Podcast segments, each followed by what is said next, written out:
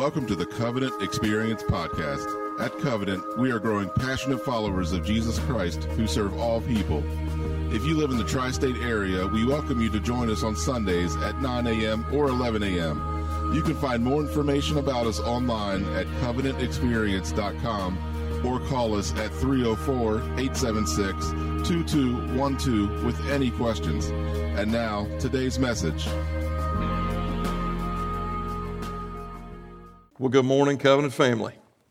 Good to see all of you here this morning. Welcome as well to those of you who are joining us online and watching from home. My name's Joel. I'm one of the pastors here. Let me invite you to turn to the very last book of the scriptures, Revelation. We're going to be in chapter 3. Today is the final week of seven week series that we've been in entitled Misdirection. I hope this has been a blessing to you. I hope it's been a challenge to you. I hope it's been encouraging to you. And today's probably not going to start so encouraging, but hang with me because I promise you it ends that way. I really, really do. You know, if you live life long enough, you're going to come to realize kind of an axiomatic principle of life Things can seem good, things can look good, and simultaneously not be good.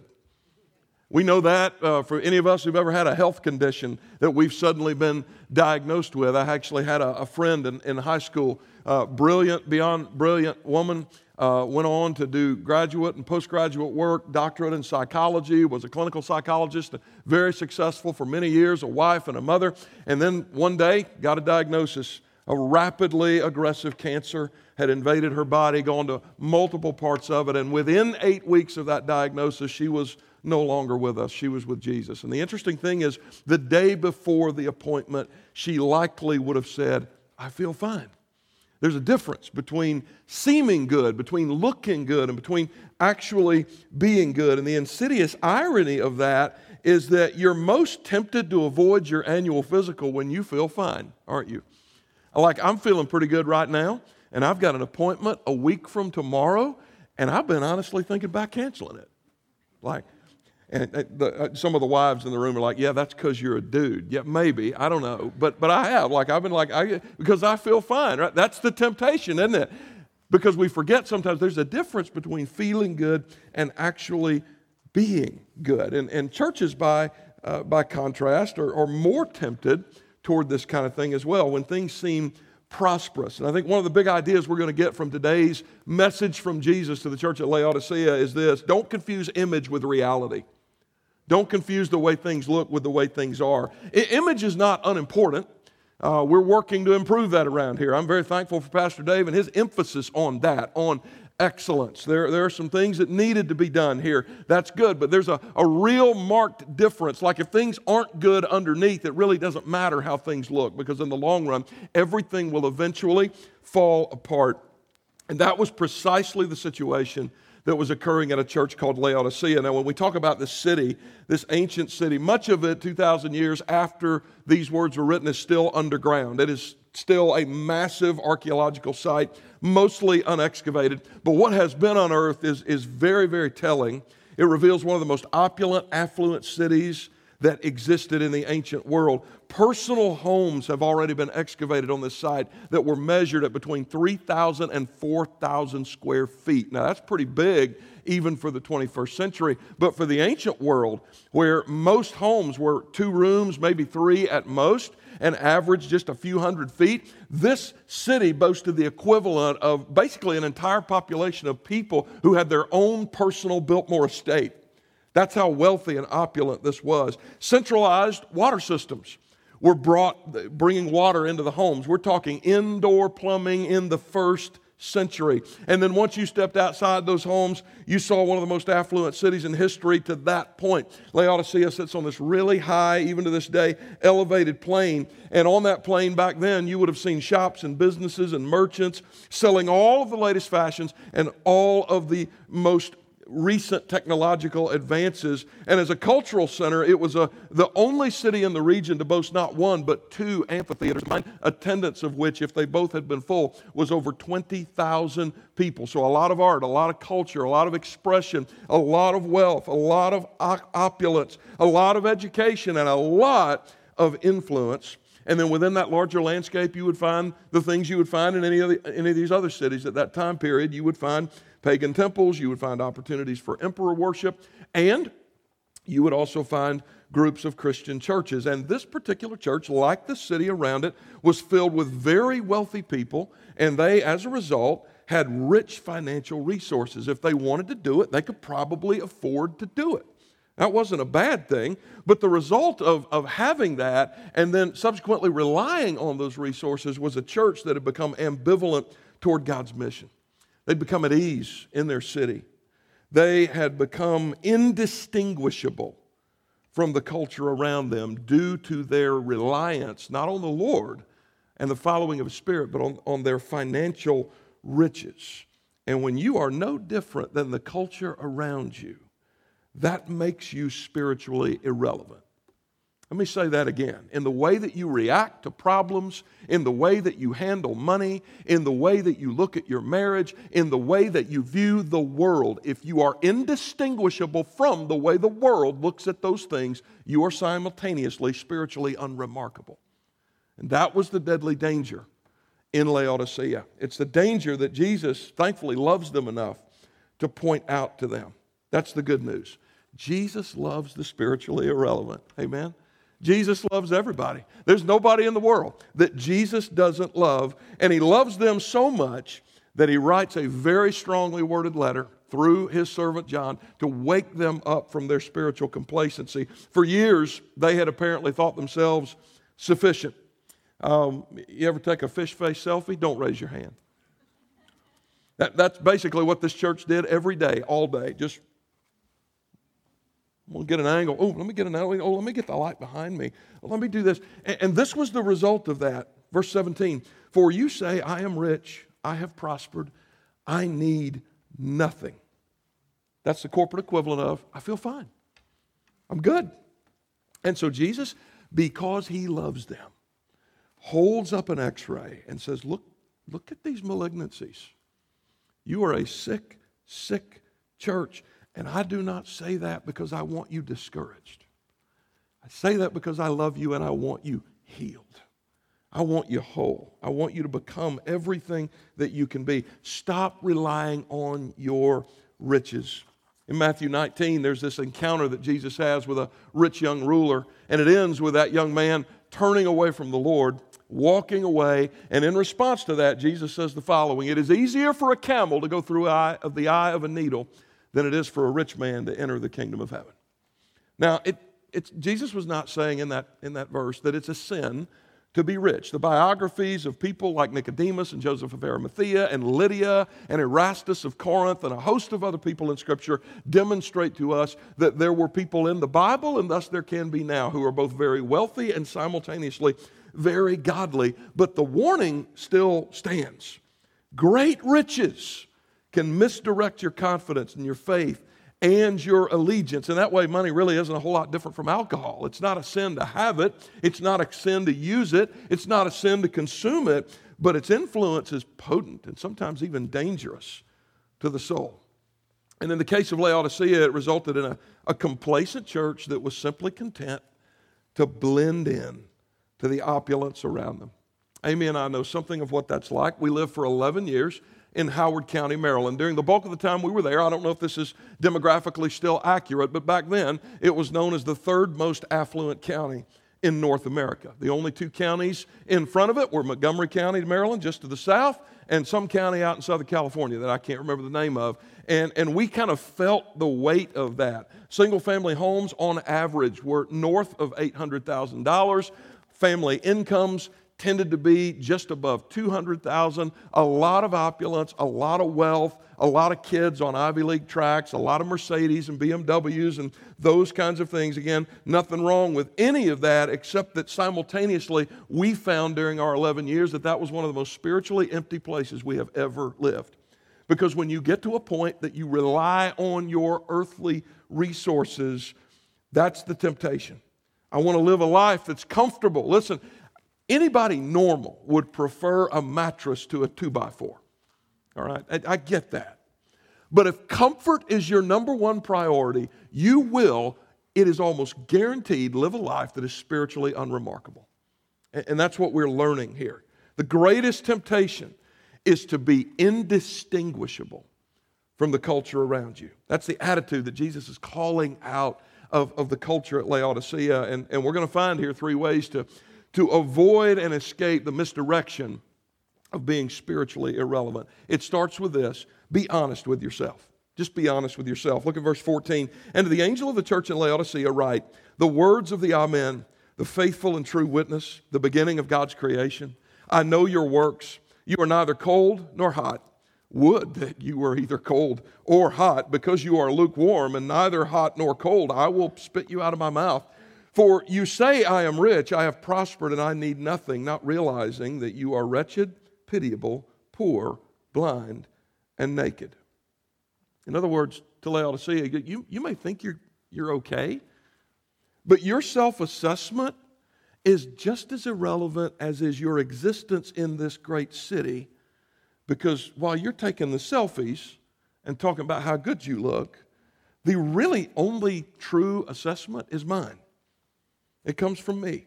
And Jesus says that because of his own identity. He describes himself here as, as faithful and true. In other words, his life story and his words are worthy of unquestioned belief. When he says something, we should believe it, and especially that should be true when he says something to us about us. He's the beginning of God's creation, which simply means that God created the world in Jesus, and thereby all reality has its beginning in Jesus, making him ultimately trustworthy. Jesus, brothers and sisters, doesn't have opinions, he only speaks the truth. And so that's something we can rely upon. He speaks truth, and he speaks truth because he is truth. And the hard truth that he wants to communicate here to this church is you are not cold or hot, you are lukewarm. Now, even without context, that's an easy one to figure out. Some of you remember this morning, probably, about a half hour after you set your coffee down, you go back to it and you thoughtlessly do this, and then what happens? You start fighting your gag reflex, all right? And I know some of y'all are cold brew people, and one of these days you'll repent because God meant coffee to be freaking hot, okay? I'm just telling you. But now, if you're cold brew, that's fine. Nothing wrong with that. You're just weird, all right? But but even cold brew people, you know, right? You, you, don't, you don't sit it down for a half an hour. This thing called entropy takes place, and the energy in the cup itself starts to slow down, which is a way of saying that the heat goes down. And now it's not piping hot. You can't even, you know, those beans that you smelled when you were grinding them up. Y'all do grind your own beans, right? Y'all, some, some of y'all need discipline, I'm telling you. And, and so you know, you, all that, that, wonderful smell, that wonderful, all that's gone now. You, it, just, it just tastes nasty. It's like you could drink paint thinner and it would taste better than this. And, and maybe if you're not a coffee drinker, maybe last time you took your kids to McDonald's. Anybody ever done that? I will admit it. I have taken my children to McDonald's. My daughter loves McDonald's to this day. She's 11 years old. Every Sunday, can I go to McDonald's? It's coming today. I know it. And, and, one of the things that we love to do together is we'll get something for her and her brother because her mother and I really shouldn't eat there anymore. Okay? It's just not good for us. But I'll tell you what I have a hard time resisting is when, when those french fries come through that magic window, right? And they are right out of the fryer. I mean, this is manna from heaven kind of stuff. This, they're going to be serving this. And my daughter and I go, okay, here we go. And I go, parent tax. And she goes, sister tax. And, and we just, we're, we're just munching on this stuff and we're just going on and on and on about how good this stuff is. You ever eaten a fry 20 minutes after it was out of the fryer? Like, what do they pick? Packing peanuts and drop them into the deep fryer? They're nasty, aren't they? How about a McDonald's milkshake? You ever let that thing sit on the counter for longer than about an hour? You can taste the chemicals in it. It's bad. Anything that's just allowed to sit like that and it gets to this place that, that would rightly be called lukewarm and it's just not tasting very good. Laodicea is listening to that about themselves. This lukewarm statement would have elicited the same kind of reaction you've probably had to a cold McDonald's french fry or an already cooled down cup of coffee because, with all of its wealth and culture and privilege, Laodicea, the one thing it did not have was a good water supply. It had to bring its water in through a very sophisticated aqueduct system that brought it from uphill and downhill. Uphill was a place called Hierapolis. Hierapolis had hot springs, and they were noted for those hot springs. Down uh, stream from them was a city called Colossae. Paul wrote a, church, wrote, wrote a letter to a church, to the Colossians. That, that church was located in that city, and they had ice cold water that they were known for. Laodicea didn't have its own inherent water supply, and so it had to be trucked in from both directions. And as you can imagine, in a place where you didn't have refrigeration or any way to keep it warm or cold, by the time it gets to Laodicea, it's not hot, it's lukewarm. It's not cold, it's lukewarm. And so what you end up with is the same thing we have here in Shepherdstown nasty water, right? I'm sorry. It is just a little bit nasty. But we drink it. Jesus is saying, You are like your city's water supply. You're unremarkable, you're unimpressive, you maybe even just a little bit nasty, certainly irrelevant. And then he says, I will spit you out of my mouth. He says to this church, it's his first introduction to this church, you think yourself to be well. In fact, you make me want to fight my gag reflex. Now, you don't say that about something attractive. You don't say that about something that tastes good. That this is what you make me want to do. It's a shocking statement, but now that he's got their attention, he goes on. He says in verse 17, For you say, I am rich, I have prospered, and I need nothing, not realizing that you are wretched pitiable, poor, blind, naked. Every time you look in a mirror, every time you take a selfie, you're so self absorbed, you don't see your own fatal flaws. Your prosperity has led you into a spiritual coma. And so, in the middle of all this, this place that was known not for its water, but for its luxurious mineral baths, he says, Your spiritual walk is characterized by misery and wretchedness. In a place where it is known to be the, the first ancient eye doctors applied healing salve. He says, spiritually, you're blind. And there's no one other than me that can fix this problem. In a place where the latest fashion made this city the ancient version of Rodeo Drive, he says, spiritually, you are naked. And it's all because you've deluded yourself into thinking, I've got enough. Look at me. Look, look at that angle. Oh, that's a good angle right there. Look, I have everything I need. And here's the dire warning and I think it's probably a timely one for us as a church family. There is nothing on earth so wretched, so empty, so destitute as a self made church. That's not something the Lord wants. Carey Nieuwhof rightly warns pastors, but I think this could, could apply to leadership at any level. If you teach and you're in a classroom full of children, you're leading those children, or maybe you administer in a school, or maybe you're CEO or CFO in front of me or watching me right now, or you're, you're a business owner and you want to hear something about leadership. I read something from Carey just a few weeks ago. He says the ultimate test of a leader's character really doesn't come in reaction to failure, it comes in reaction to success. And that's true in your personal life. Your family's blessed and doing well, job is secure, promotions are imminent, everything looks good. Those are the moments when, especially in our American context, we're tempted to do this. Look at, look at me. That's when you take the selfies, isn't it? Come on, I've done it. Look at me and my wife in South Florida in January. You know, look, we all want to do that kind of thing. Say, look at me. But, but when it becomes a lifestyle, when it becomes a, a way of relying on another person, those are the moments when the hardest thing in the world for you to do is to accept the hard truth about yourself. Jesus says, if you want to escape spiritual irrelevance, be completely honest about yourself, warts and all. And secondly, be eager to repent. He says in verse 18, I counsel you to buy from me gold refined by fire so that you may be rich and white garments so that you may clothe yourself, and the shame of your nakedness may not be seen, and salve to anoint your eyes that you may see. Those whom I love, I reprove and discipline.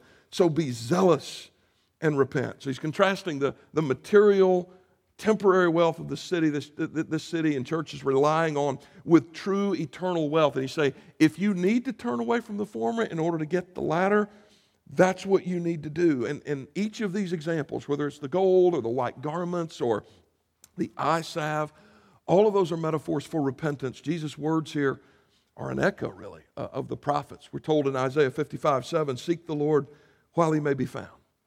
Call on him while he is near. Let the wicked forsake his way, and the unrighteous man his thoughts. Let him return to the Lord that he may have compassion on him. Because repentance by definition, has two sides to it. When you repent, you are inherently and simultaneously turning away from one thing and turning towards something else. And so Jesus is saying, I've, I've, described the thing that I need you to turn away from. here's what you need to turn to. So for Laodicea, turn away from self reliance. Because you might be materially rich, but you are spiritually bankrupt. Your pockets are full, but your soul is empty. And this is what makes you irrelevant. You don't physically possess anything that every other person in the city doesn't already possess. They're not going to look at you as significant. They're not going to be attracted to you. They're not going to find you as remarkable because they're not going to find you any different than they are. And the reason that is true of you is because you don't have me. You don't have me. Now, before we too quickly pile on judgment on this church, let, us consider a couple of things.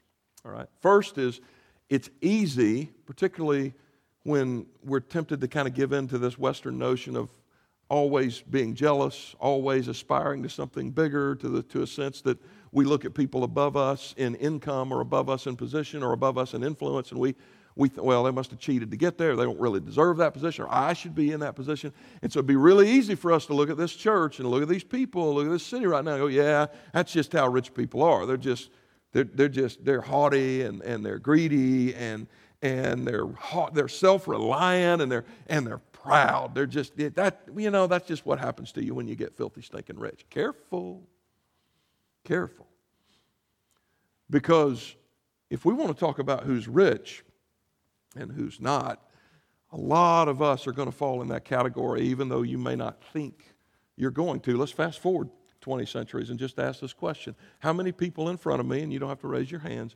live in a household that on an, on, on an annual basis brings in more than $25,000 a year? I'm going to say 95% plus of the people in front of me, the people watching from home, you're above that. You know what that means? That means 75% of the people in the world, you're doing better than they are. Let's take that to 50,000 a year. Still not a real whole lot of money, right? And probably less of you but still, I would imagine living in the panhandle, you can't live in the panhandle.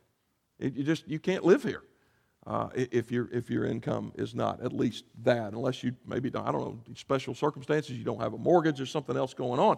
You, you got to be really there or above. So I would say even the supermajority of you. So if you're in a household that makes over fifty thousand a year, it, you know all this talk about the evil one percent. That's you. That's me. That's us. 99% of the people on planet Earth are worse off than you are, and they're worse off than me. We are the very rich that are being addressed here. We live in a culture with a level of affluence that is unparalleled in world history. Here's the other thing, though, you need to keep in mind. You ready for this? Jesus doesn't hate rich people, He loves them. And we see that proof in verse 19. Those whom I love, I reprove and discipline. So be zealous. Come to me.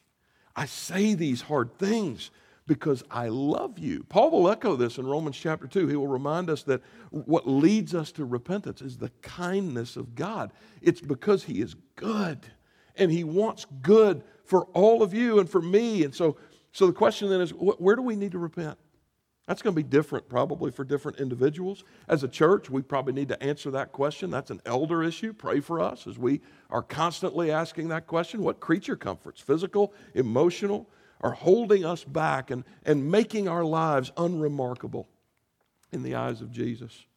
In what parts of your life do you lack any sense of spiritual urgency or desire to get better? The answer to that malformity is to hear the truth, to accept the truth, and to respond in repentance. Accept loving discipline. And, and sometimes that comes from other people who love you.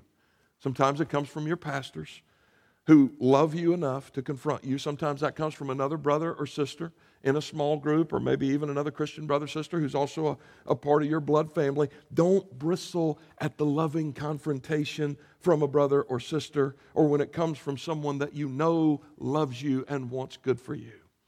Listen, take a long, hard look at yourself. Be eager to repent. And then remember this last thing, too, because repentance isn't just turning away from something, it's turning to something else. Number three, respond to Jesus. Verse 20 Behold, I stand at the door and knock. If anyone hears my voice and opens the door, I will come into him and eat with him, and he with me. The one who conquers, I will grant him to sit with me on my throne, as I also conquered and sat down with my Father on his throne. He who has an ear, let him hear what the Spirit says to the churches. Here's another metaphor for Jesus' call to repent. I'm knocking. I'm knocking. And the promise if you open the door, I'll come in and eat. Now, that, the significance of that statement probably landed on its first century hearers a lot better and a lot more clearly than it would land on us. But let me back up for you. That meal in the first century was likely just an extended version of the Lord's Supper, what we practice here. Uh, at this moment, with you know individualized cups, and God willing, and in just a few short months here, we'll be back to sharing communally together. But on occasion, we augment that, don't we, with a family meal. Everybody brings something. Everybody, boy, I miss those days, don't you? I'm ready to get fat again, like off of y'all's food. Like that's that's uh, that's that's greatest fringe benefit in the world being a preacher. Y'all cook good. I mean, it's amazing. Can't wait to get back to those days. Well, in the ancient world, that's the way it always was. You would you would have the Lord's Supper, and then there would be this meal that that would happen uh, in, in conjunction with that. And oftentimes they would just see the two as, as conflated with each other. And so the Lord's Supper is what? It's unity with the Lord, unity with each other, right? And this, and this meal is something you share. And, and even in our century, we don't too closely align that, but can we be honest? If, if you got a problem with somebody and haven't been worked out yet, or you really, you've got a lot of anger in your heart toward another person, or you just don't like somebody, I, am betting, just get that person in your, your head right now, okay? I'm going to bet the last thing on your mind is, hey, we should go out to eat with them sometime. Just, that's not a thought, is it? We should share a meal sometime. So think of the significance of that. Jesus is saying to them, look, we're at odds here. You're, you're separated, but here's the promise. Here's the promise. The broken fellowship will be restored if you'll just open the door. Just open the door and you will no longer be irrelevant. You will no longer blend in to the point of being indistinguishable from the city where I've placed you to make a mark. And that, that's the question that, that really each one of us has to ask. It's a question our church has to ask too. We've come a long way. We've got all kinds of We grew through a pandemic. I, I have no idea, short of the grace of God, how that happened. God has been good. God has been gracious. And so we have people that we didn't have four or five years ago. We have other kinds of resources that we didn't have four or five years ago. And, and so here, we're at a place now where we could really go the way of Laodicea if we're not spiritually attuned to what God is doing in our midst. Here's the question we have to ask Do we see all these resources as tools Jesus has given us to advance his kingdom, or are they going to become little gods that we rely on so that we can rest and be comfortable people? And to answer that question, you got to answer another one. Where's Jesus right now? Is he on the inside? Is he embraced? Is he loved? Is he honored? Is he enthroned? Is he followed? Or is he on the outside, knocking, calling for entry to the very heart that claims to know him with the label Christian, to the very entity, corporately the body that bears his name. If he's on the inside, here's the promise He will sit with me on my throne. So, here, in, as in other places we've seen in this whole series, we, we are told that the faithful will have a share of Jesus' ruling authority. Remember Thyatira a few weeks back? Blue collar town. What a thing to say to a bunch of blue collar people who've never really managed anything except just making sure they, they got to the time clock on time. To say to them, You will reign with me. And this is, this is where we contrast Jesus' message to them with this message to the Laodiceans. A very rather frightening contrast. It's the blue collar, lower social and economic class folks in this context who are on their way to the throne, and the wealthy, white collar, powerful, affluent folks who, at this moment at least, are on a one way road to irrelevance. And the difference is not in the resources they have, or what they have in their banking app, or what kind of clothes they wear. The difference is Jesus. It's all the difference in the world. And so the singular answer is to run to Jesus. Give him everything. And Jesus' response here is if you'll give me everything, I'll give you everything. I'll give you everything. C.T. Studd was a British missionary, and he said this Only one life, twill soon be past.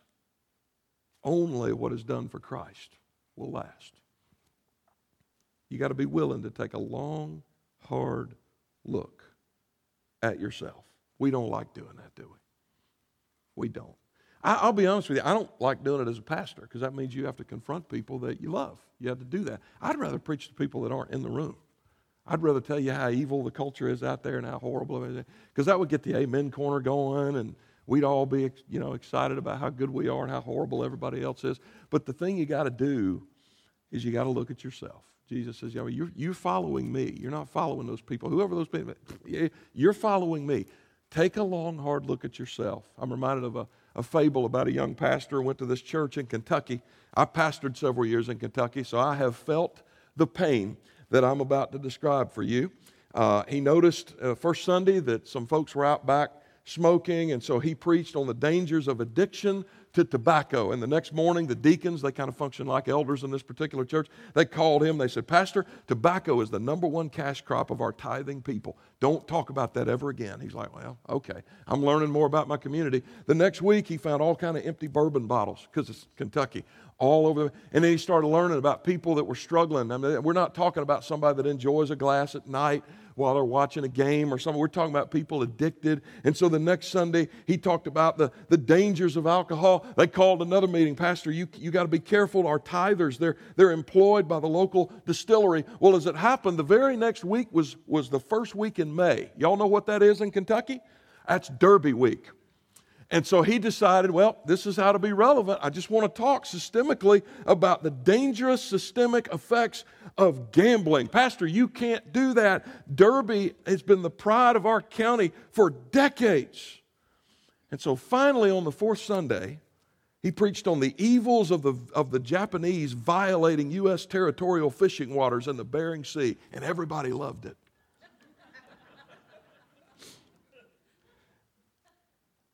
We can't address sins of the people not in the room and ignore our own. And Jesus tells us that because he loves us. He tells us that because he loves us. When the congregation becomes comfortable to the point that we're relying on our own way of life rather than the God who gave us life, that's where the, the switch is flipped. That's the moment. You can trace it back if a church dies, trace it back to a moment like that because that's when you become irrelevant. That's when you become irrelevant. There is a loving Savior who bled for you, who says, I'm still knocking. And if you'll let me in, you're not going to like everything I tell you about yourself. But if you will open your heart to me, there's a far better life that awaits you. Brothers and sisters, with all the love in my heart, let me encourage you. Don't let anything, I mean anything, hold you back from that. Don't live a life that is comfortable but unremarkable. Give Him everything.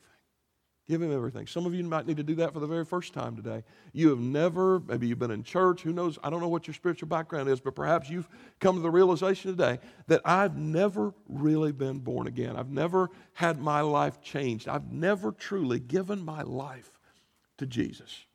And for some of you, you've just been a long way from home for a while. And the Savior is inviting you back into the house, back to that communal meal, back into fellowship with Him back into a life that will be, because of His grace and for His glory, spiritually significant. Don't let anything hold you back from seizing that with all of your might.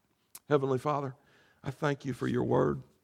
And I thank you, Lord, that everywhere in your word that you're speaking to your people, even in, in texts like this, which can seem quite harsh, that we can feel a sense of your love. It's almost like a parent that's dealing with an errant child.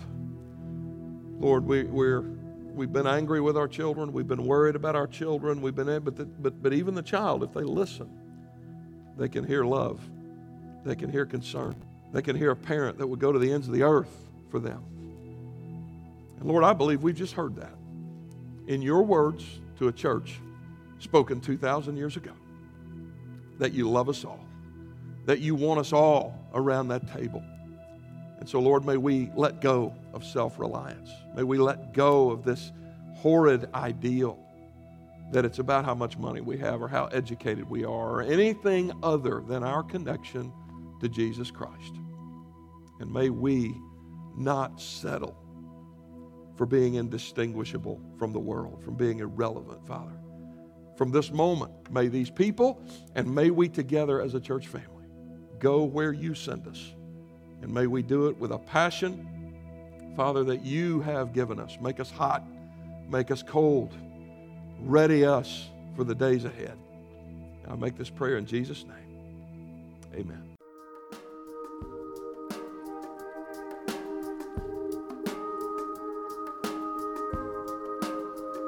Hi, everybody. Pastor Joel here, and I am so glad you stopped by. I pray this podcast helps you in your walk with God. And if you're listening with questions about faith of any sort, God is not afraid of those questions, and neither are we. Join us any Sunday morning at 9 o'clock or 11 o'clock in the morning. If you're new to our area and looking for a church home, I hope we'll see you soon and have the opportunity to welcome you properly and personally through our doors. And if you live in the tri state area, but you're already a part of one of the other phenomenal church families here, I pray this podcast has been a great addition to the primary teaching you already receive from your local pastor, and that you've been better equipped to serve your own church family. So let's all go make Jesus famous this week. Share his love every chance you get until we meet again, and God bless you.